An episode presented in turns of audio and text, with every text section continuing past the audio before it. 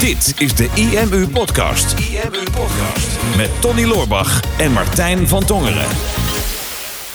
Ja, wij zaten dus net in een uh, knijtergoede brainstorm. Beste brainstorm ooit. Beste brainstorm ooit. Whiteboard volgekakt. Komen twee van, ons, uh, van onze programmeurs binnen. Partners in Plug Pay. Zeggen zo. Dat ziet er interessant uit. Want wat stond er op het whiteboard? De handtekening of een van de potentiële handtekeningen voor onder onze e-mails. Ja, onze nieuwe e-mail handtekening. E nieuwe e-mail handtekening. Dat is wel een, een brainstormpje waard. Het saaiste onderwerp misschien wel aller tijden. En, en de jongens die zeiden ook van, hebben jullie echt niks meer te doen of zo? daar, ga je, dat, daar hoeft er niet over te brainstormen. Doe eens even normaal. Ja. Maar ja, wij zijn nu bezig met het uh, inrichten van onze nieuwe funnels. En um, we hadden het over de opmaak van de mailtjes, hoe die er nu uitzien en hoe we willen dat die eruit zien. En uiteindelijk wil je toch onderaan de e-mail iets van een standaard handtekening hebben. Dat mensen in ieder geval een stukje herkenning hebben. Dus wat wij graag willen doen is de mail eindigen met een foto van ons met de naam erbij. Zodat mensen um, ook niet alleen onze naam zien, maar ook een stukje beeld erbij hebben. En weten wie wij zijn. Mm -hmm. Maar ja, alleen een naam naast een foto, dat vind jij weer heel erg lelijk. Vind ik lelijk, ja. Ja, ja dus, dus dan, dan heb je te veel ruimte. Of je moet een hele kleine foto doen. Maar, dan kunnen mensen weer niet zien wie we zijn. Nee, er zit natuurlijk wel wat meer achter. Um, dit gaat dan over de signature. Maar het begon met zeg maar over hoe moeten we onze e-mails gaan opmaken. Want ja, normaal gesproken dan staan we daar niet echt bij stil. Als je een mailtje verstuurt gewoon voor één keer, dan uh, is dat, voelt dat minder belangrijk. Maar ja, als je een e-mail in een funnel gaat zetten en je bent voornemens om die funnel misschien wel uh, een jaar te laten draaien en er gaan duizenden of tienduizenden mensen door zo'n funnel heen lopen, ja, dan moet je eigenlijk ietsje beter gaan nadenken over elke e-mail. En niet alleen over de inhoud van die e-mail, maar eigenlijk over alle factoren. Ja. En uh, wij hadden zoiets van, ja, bijvoorbeeld zo'n e-mail signature, ja, je kan je naam eronder zetten. Maar ja, als je er een foto bij zet, dan heb je weer meer herkenning van je gezicht.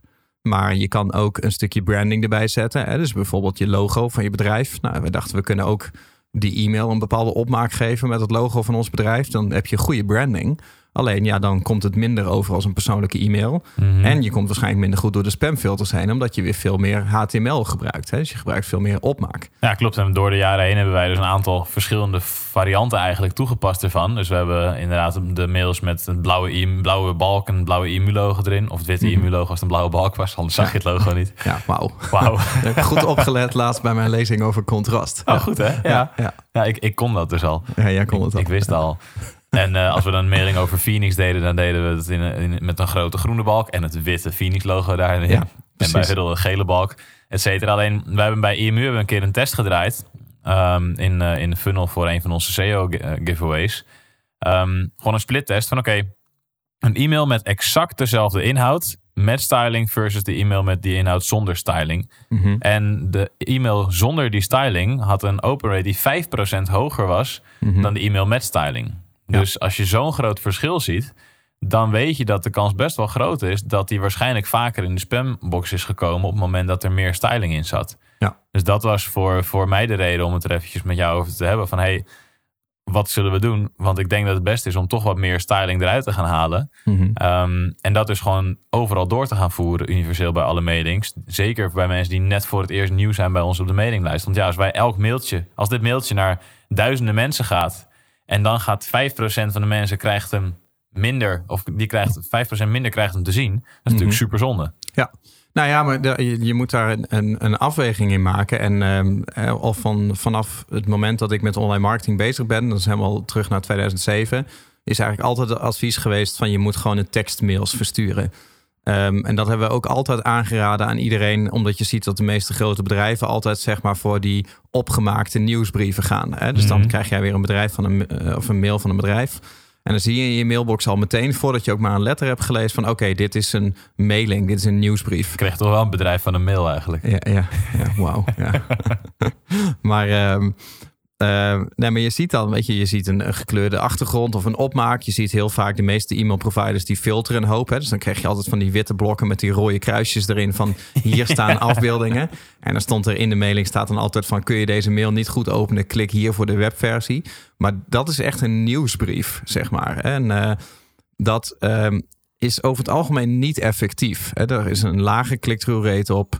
Uh, mensen hebben niet het idee dat het persoonlijk is. Mensen klikken meestal al weg voordat ze hem gaan lezen. Dus je kan wel een hoge open rate hebben. Heel veel mensen hem openen. Maar vervolgens doen ze er niks mee. Omdat ze meteen zien van dit is dus een nieuwsbrief.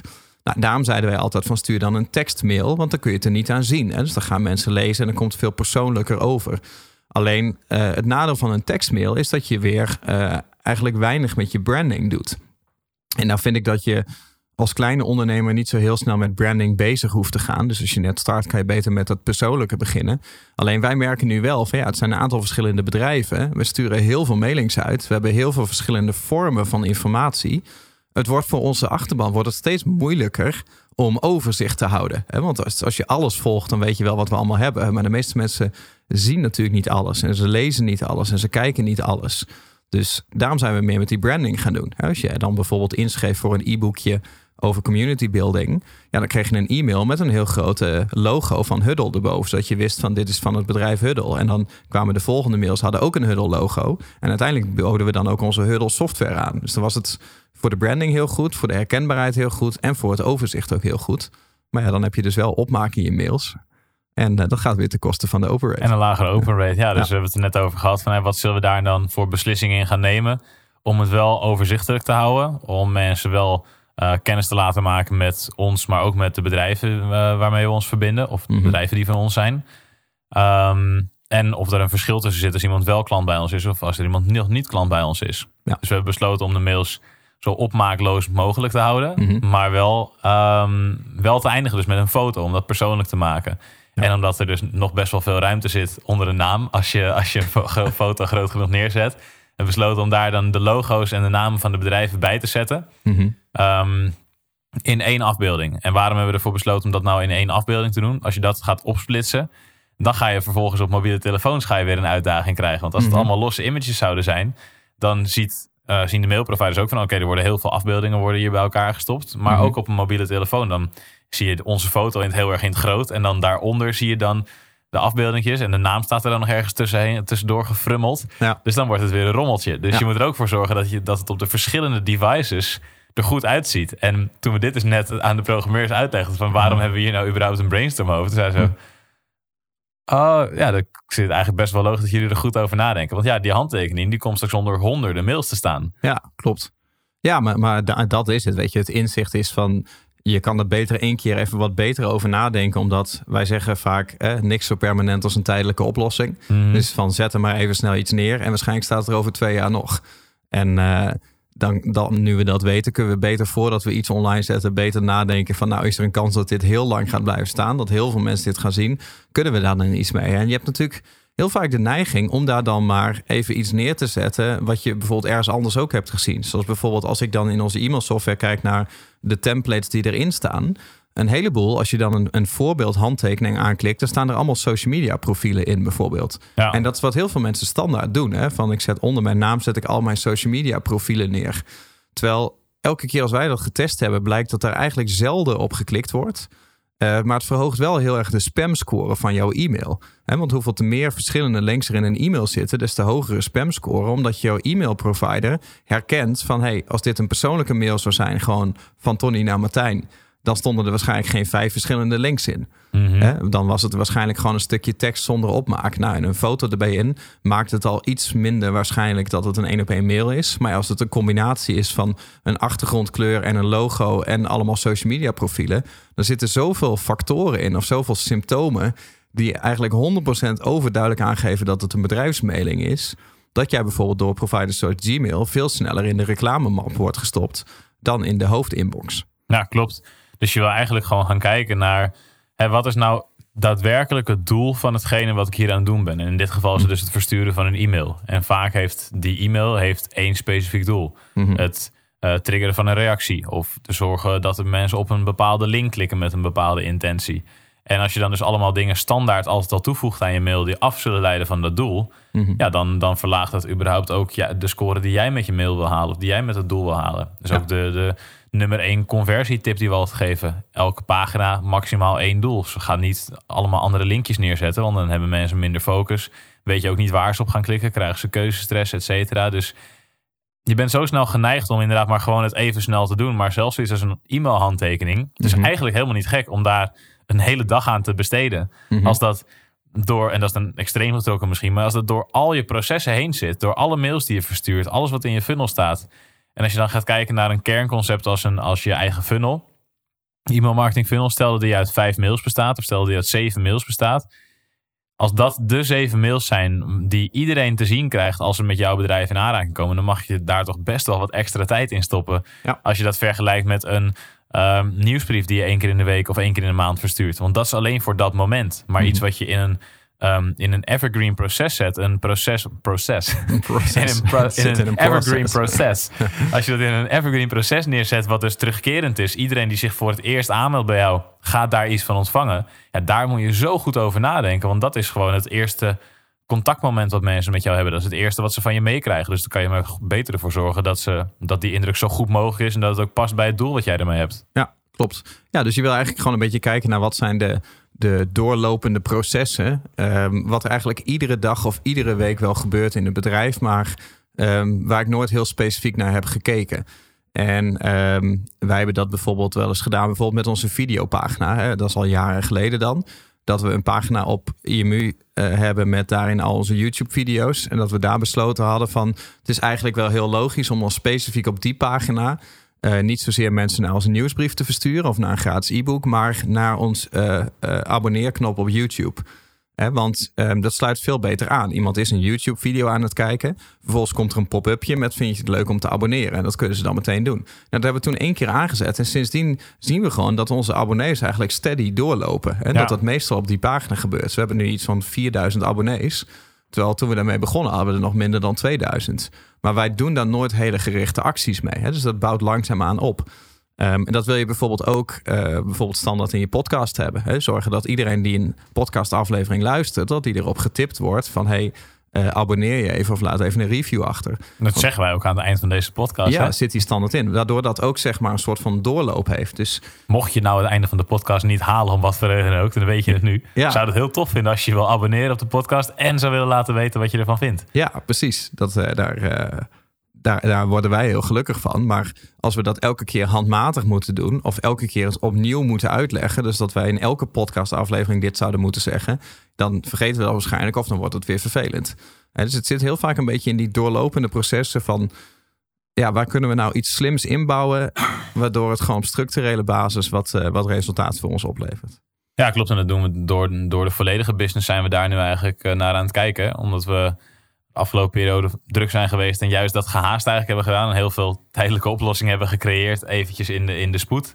Ja. En nu eigenlijk de komende periode hebben vrijgemaakt om te kijken van oké, wat zijn nou echt de belangrijke processen? Hè? En hoe willen we ehm, onze productsites eruit laten zien? En dat we er eventjes vanaf de basis uit gaan tekenen. Ja, dat is de kern van onze business eigenlijk. Waar Mhm. worden die producten aangeboden? En daar hebben we nu al hele lange tijd niet meer de aandacht in gestoken die we erin zouden willen steken. Klopt. Ja. Nou, we denken dingen vergroeien. Net als een e-mail funnel. Weet je, je eh, door de jaren heen, wij, wij hebben iets van duizend blogberichten op onze site. We hebben meer dan 100 video's. We hebben opnames van seminars. We hebben, we hebben e-books. We hebben podcasts. We hebben in principe meer informatie voor ondernemers dan dat ze in een jaar kunnen consumeren. Ehm, en als we een ondernemer laten binnenkomen, dus iemand komt voor het eerst met ons in aanraking, dus ze googelen bijvoorbeeld ergens op en ze komen op imu.nl, ja, dan, dan kom je in een, in een enorme massa van informatie. Dus wij hebben geen controle meer op die eerste indruk. En op het moment dat iemand dan een van onze e-books downloadt, dan komen ze in zo'n funnel. En daar hebben wij wel controle op de Ja. eerste indruk. Maar ehm, ja, als je een funnel neerzet en je laat dat twee of drie jaar staan, dan merk je dat die funnel al lang niet meer aansluit eh, op wat jij tegenwoordig in je business doet. Hè, je hebt misschien al wel weer betere materialen of je hebt dingen, dingen vernieuwd. En eh, dat hadden wij bijvoorbeeld voor onze funnels nu ook. Hè, dat we ze opnieuw hebben uitgetekend van nou vijf funnels. Eentje over SEO, eentje over conversie, eentje over sales, eentje over community building en eentje over memberships. Dus hele, vijf hele specifieke instappaden. En dan voor elke funnel die erachter zit, hebben we ook weer één format gemaakt. Hè? Dus we sturen een pdfje, vervolgens sturen we een videootje. Daarna komt er een podcast. eh, daarna komt er volgens mij een textuele mail. En dan komt er nog een keer een case study, een interview. En daarna zou er nog een keer een blog kunnen komen. Hè? Dus dan ben je multimediaal over hetzelfde onderwerp. En dan sluit het allemaal weer heel goed aan. En dat is weer je eerste indruk. Maar ja, als je dat zo gaat inrichten, dan wil je wel over elk detail nadenken. Dus de opmaak van de mail, uh, het onderwerp van de mail. Hè, daar kan je dan weer een testje voor aanzetten. Zodat je, als je dan twee maanden later weer eens achterom kijkt van nou, hoeveel mensen hebben die mail allemaal gekregen. Dat je ook kan zien van welk onderwerp zorgt er nou voor meer opens. Hè? Ja. En uh, ja, als je dat vergeet in te stellen, dan weet je dat over een jaar weet je dat nog niet. Maar als je dat ooit één keer aanzet, dan kan je ook gaan sturen op dat soort uh, data. Ja, klopt. Want dat, dat is het grappige. Want het zijn hele kleine details die zo'n groot verschil kunnen maken. Alleen maar een onderwerpregel kan zo 10% open rate uh, verschillen. Ja. En 10% dat is echt een heel groot, uh, heel groot heel verschil veel. als het gaat ja. om je e-mailmarketing. En ook uh, de inhoud van de mails natuurlijk. Hè. Stel nou dat je de, de inleiding van zo'n e-mail herschrijft. Mm -hmm. um, dat is het eerste wat iemand leest. Dus hè, beslist iemand om verder te lezen of beslist iemand om niet verder te lezen. Dus je open rate mm -hmm. kan heel goed zijn. Ja. Maar als de click-through rate daarna heel erg laag is, het zou zomaar kunnen dat het aan een call to action ligt. Maar het zou ook aan de inleiding kunnen liggen. Dus er zijn zoveel verschillende elementen die je kan splittesten. Ook weer binnen zo'n specifieke e-mailmarketingstrategie. Ja. En dat zijn, dat zijn processen, dat zijn dingen die je pas gaat doen als je er echt de tijd voor neemt. En dat Mhm. zijn, als het de kernprocessen van je business zijn, en in ons geval is dat dus de funnel, dan, dan moet je daar gewoon echt de tijd voor nemen om, Mhm. om daar echt iets van te maken en daar ook dus meteen een test van te maken. Want als je het één keer hebt gemaakt en je laat het daarna inderdaad liggen, dan heb je na een jaar heb je geen idee eigenlijk of het beter had gekund of niet. Ja, dus, dus eigenlijk het, het proces wat wij nu doorlopen hebben, is eigenlijk stap 1. Dat we kijken naar elk element in zo'n zo'n standaard mail van uh, wat willen we hier nu precies mee. Dus uh, opmaak of geen opmaak, dan nemen wij de afweging van oké, okay, geen opmaak betekent waarschijnlijk dat de mail persoonlijker overkomt. Dat die sneller uit de reclamefolders blijft. Uh, maar wel opmaak zou betekenen dat het misschien beter is voor onze branding. Ja. Dus dat we meer een merkassociatie hebben. Nou, met zo'n signature net zo. Hè? In plaats van dat je denkt van... oeh, ik kan natuurlijk heel veel bij mijn signature instoppen. Uh, van hey, ik ga bijvoorbeeld allemaal linkjes naar mijn, mijn blog of mijn producten neerzetten. En dat noemen ze tegenwoordig ook wel de super signature. Hebben wij het ook even over gehad. Van we maken een standaard e-mail afsluiter. Waar niet alleen onze namen in staan. Maar ook eigenlijk een assortiment van wat wij allemaal doen. Dus onze bedrijven en onze programma's en overal linkjes naartoe. En dat schijnt hartstikke goed te werken. Alleen het nadeel wat wij erbij zien is dat we eigenlijk standaard dus heel veel verschillende linkjes in onze mailings hebben. Waardoor we standaard een wat hogere spamscore hebben. En ook minder controle hebben op, op welk linkje iemand nou precies klikt. Ja. Dus wij hebben iets specifieker naar die signature gekeken van wat willen wij er nou precies op lange termijn mee? En willen we dan mensen naar al onze verschillende bedrijven toesturen met die, of producten toesturen met die linkjes? Ofwel willen we onze social media achterban opbouwen, bijvoorbeeld met onze social media profielen. Of zoals we nu besloten hebben, van nou, we willen eigenlijk gewoon een beeld geven van wie wij zijn. Uh, en dat konden we doen door ofwel onze missie erin te zetten. Dus we hadden eerst de alinea tekst wat we misschien wilden doen. Van dit is waarom wij onze business doen. En nu hebben we dan besloten om voor die beeldherkenning te gaan. Dus om aan te geven van nou, wij zijn internetondernemer en eigenaar van deze verschillende bedrijven. Zodat je eigenlijk altijd die logo's en de, um, ja, het doel van die software er eigenlijk bij hebt staan. Nou, en dat, is, dat zal voor iedereen verschillend zijn, denk ik, wat je het liefste wil met je mail. Maar daarom was daar een brainstormje voor nodig. ja, ja, prima brainstormje volgens mij. En ik denk, ik ben blij met, uh, met de uitkomst ervan. Maar kijk dus ook eens bij jezelf, bij je structurele processen die je misschien altijd doet. Dan zitten daar elementen in waar je eigenlijk nooit echt over na hebt gedacht. Die je gewoon hebt aangeklikt omdat ze er waren. Mm -hmm. um, of je gewoon keuzes hebt gemaakt omdat het er voor jou, ja, voor jou was gemaakt, al die keuze. Dus kijk eens of er dingen zijn die je zelf erin wil gaan aanpassen. Denk eens bijvoorbeeld aan zo'n e-mailhandtekening. Of denk eens aan de start uh, e-mails uit jouw funnel. Ik krijg ook vaak genoeg als ik me inschrijf op een, uh, op een testfunnel van iemand uit onze klantenbestand. Dat daar onze klantenbestand.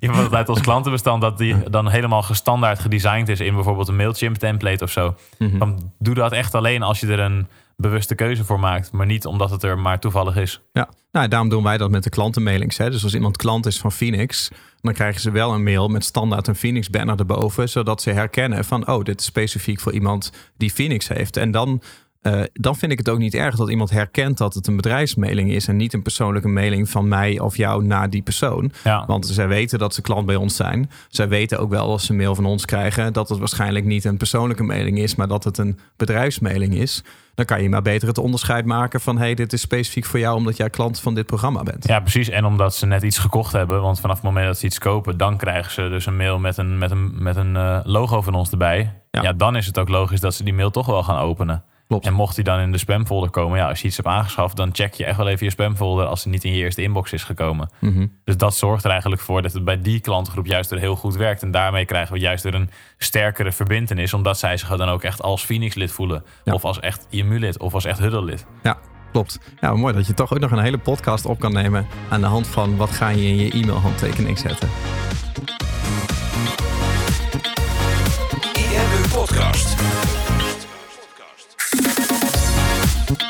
Super tof dat je hebt geluisterd naar de IMU podcast. Ik hoop dat je dit waardevol vond en dat je er inzichten uit hebt kunnen halen voor jezelf en voor je eigen business. Vond je dit nou een waardevolle podcast, dan zouden Tony en ik het heel erg waarderen als je dat zou willen delen. Enerzijds door dat bijvoorbeeld te delen via je eigen Instagram of via LinkedIn. Door een screenshot te maken van je telefoonscherm en ons er even in te taggen. Maar wat we nog meer zouden waarderen is als je de tijd en moeite zou willen nemen om een review achter te laten. Werk je met een Apple-telefoon, dan kan je dat doen binnen je eigen podcast-app door daar een review te geven. Geef ons een x aantal sterren met daarbij een korte motivatie wat je van onze podcast vindt. Zouden we echt enorm waarderen als je die tijd zou willen nemen.